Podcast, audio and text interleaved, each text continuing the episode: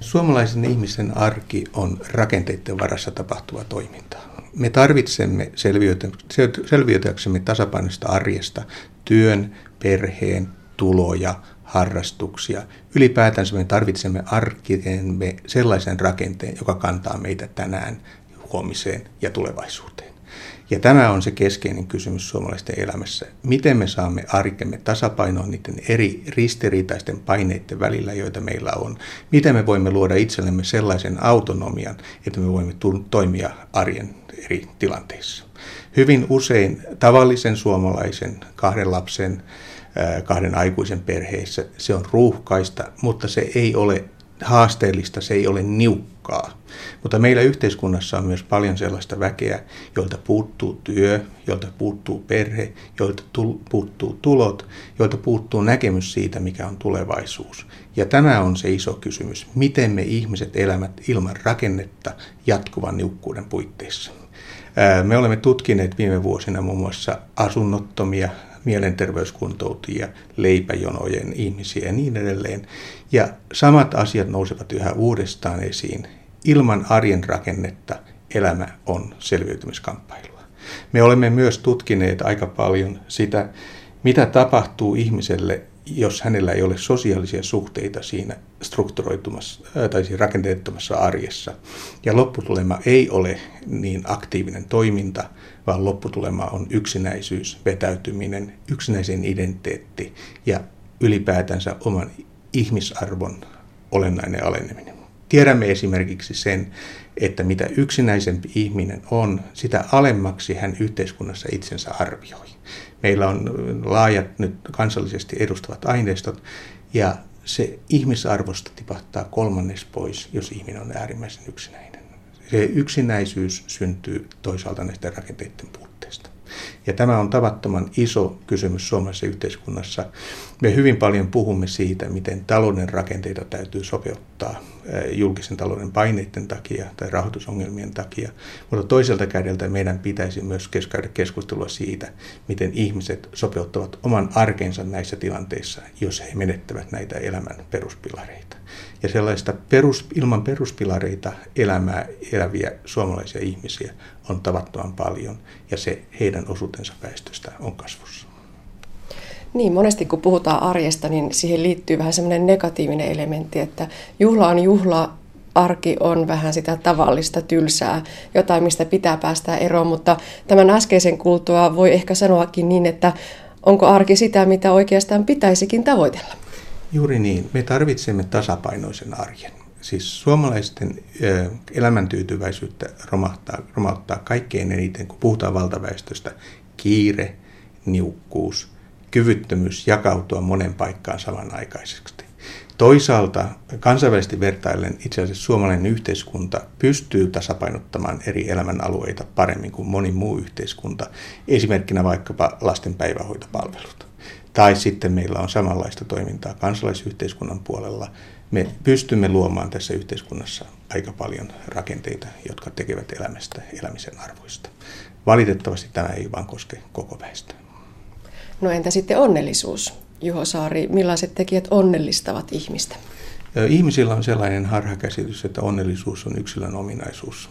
Itse asiassa, mikä on ehkä hiukan yllättävää, onnellisuus on hyvin voimakkaasti kytköksessä siihen, miten yhteiskunta toimii. Kun katsotaan tätä isoa kuvaa ja tilastollisesti isoilla aineistoilla, miten tämä asia menee, niin ensimmäinen onnellistava tekijä on tulevaisuuden myönteiset odotukset. Jos me näemme, että huomenna on paremmin, me olemme tyytyväisempiä kuin me olisimme muuten.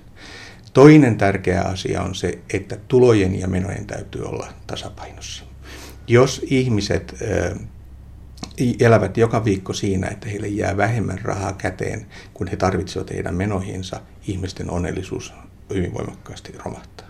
Kolmas asia, joka on hyvin tärkeä, on arjen tasapainos suhteessa kiireeseen. Jos me pystymme organisoimaan päivämme niin, että meille jää pari tuntia vapaata aikaa, me olemme onnellisempia kuin muuten.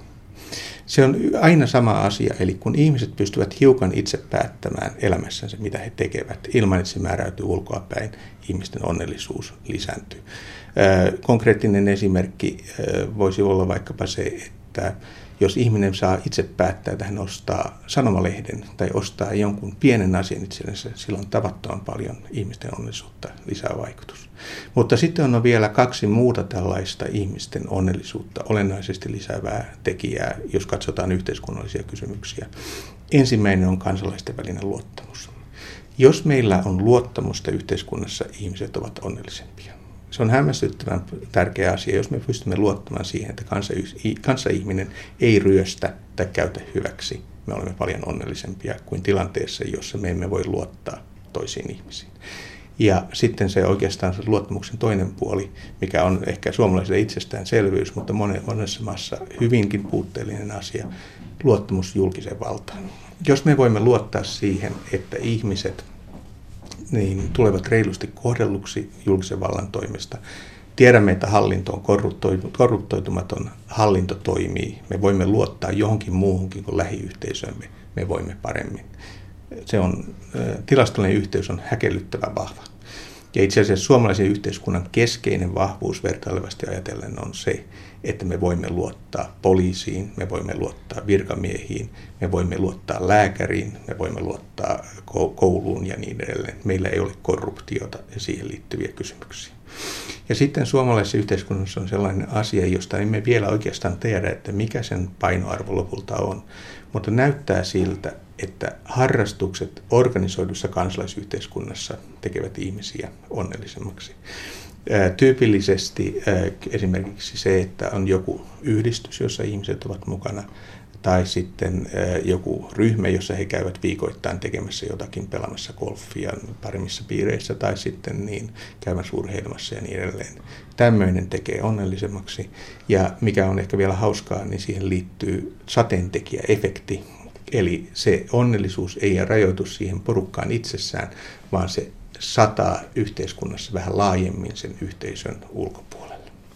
Ja sitten jos mennään vielä isompiin sfääreihin ja katsotaan vielä korkeammalta, niin reilu kohtelu Eli että ihmiset kokevat, että heitä kohdellaan samanarvoisina ihmisinä yhteiskunnassa, ää, vaikuttaa ihmisten elämään tyytyväisyyteen myönteisesti. Mitä eriarvoisempi yhteiskunta on, sitä vähemmän tyytyväisyyttä yhteiskunnasta löytyy.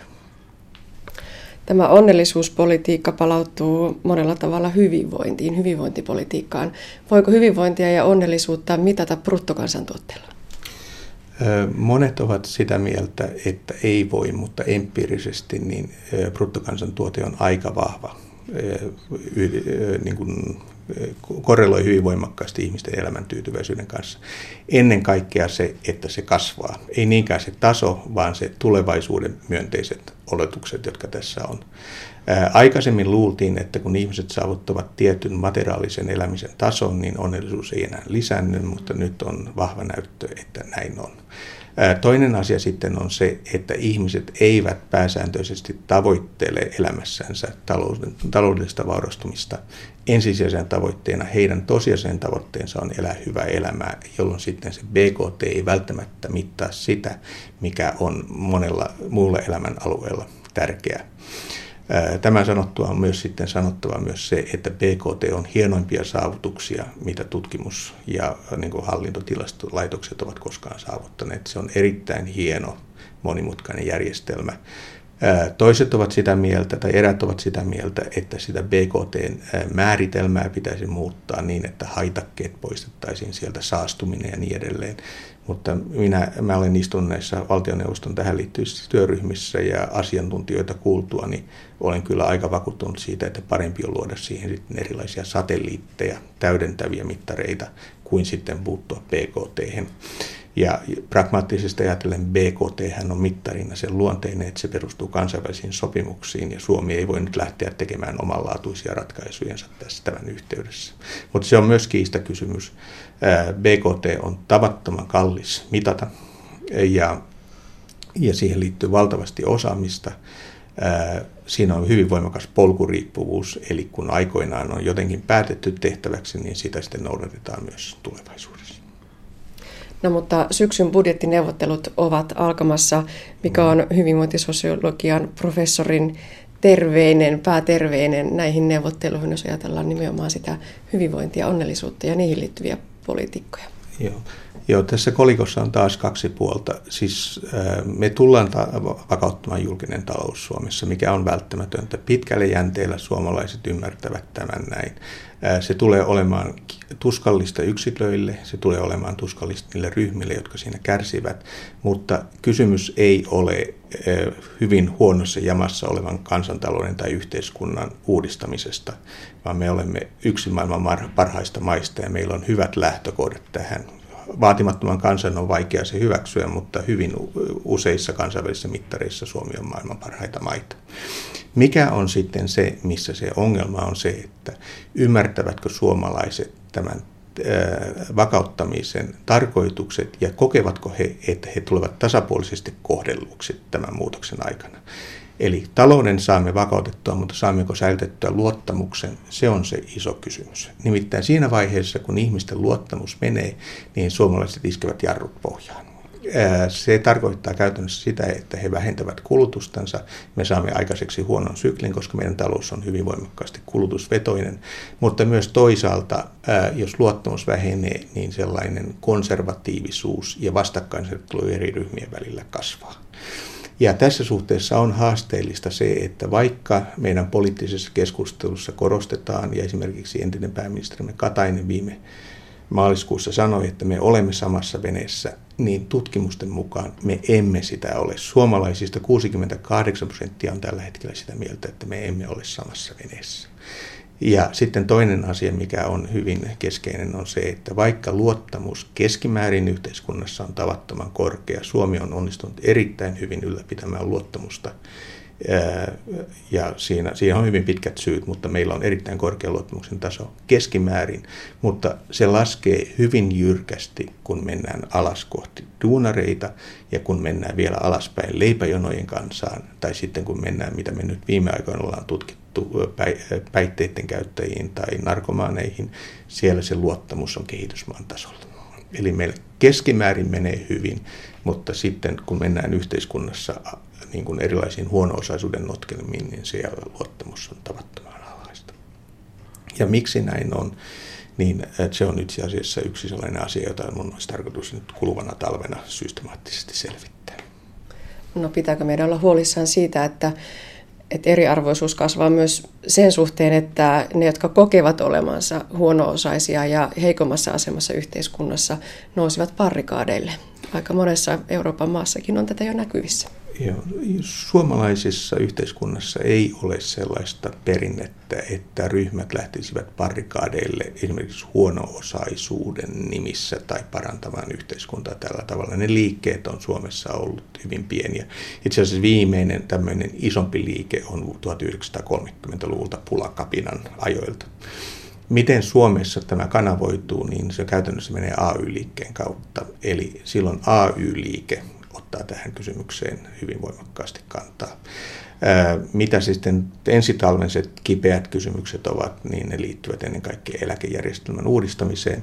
Ja siinä eläkejärjestelmän uudistamisessa ennen kaikkea eläkkeen, eläkkeelle pääsyn, alaikärajaan ja ylipäätään siihen kysymykseen, jos työura alkaa murtua tai muuttua epätyypilliseksi jossakin 55-56 tienoilla, niin, ja eläkeikä nousee 63-65,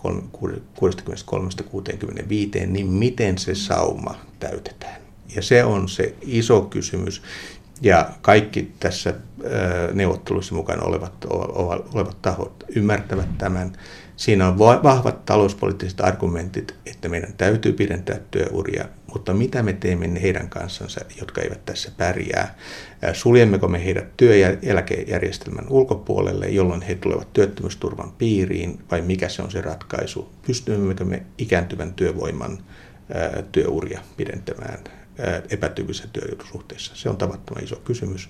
Ei ainoastaan taloudellisesti, vaan reilun kohtelun kannalta. Jos ihminen esimerkiksi on tehnyt 35 tai 40 vuotta jo työelämässä ja sitten tuleekin yhtäkkiä stoppi, niin onko oikein, että seuraavat viisi vuotta on kortistossa? Onko kortisto oikea paikka? Voimmeko me venyttää kortistoa niin pitkälle työttömyysturvan piirissä? Miten se tapahtuu? Voimmeko jatkaa ansiosidonnaisen päiviä? Mikä on se rahoitusmalli, jolla tämä hoidetaan? Ja kokevatko ihmiset tullensa reilusti kohdelluksi? Kasvun ja työllisyyden politiikka jota hallituksemme harjoittaa, on erittäin hyvää politiikkaa. Meillä ei ole sille realistisia vaihtoehtoja, mutta samalla kun puhutaan kasvusta ja työllisyydestä, se palvelee paremmin toisia sosioekonomisia ryhmiä kuin toisia. Ja sen kasvupolitiikan hedelmät jakautuvat yhteiskunnassa hyvin epätasaisesti. Harvoin se pihtiputaan kuuluisa mummu saa sieltä yhtä paljon kuin koulutetut hyvinvoivat keskiluokat, jotka asuvat pääkaupunkiseudulla kehä kolmosen sisäpuolella.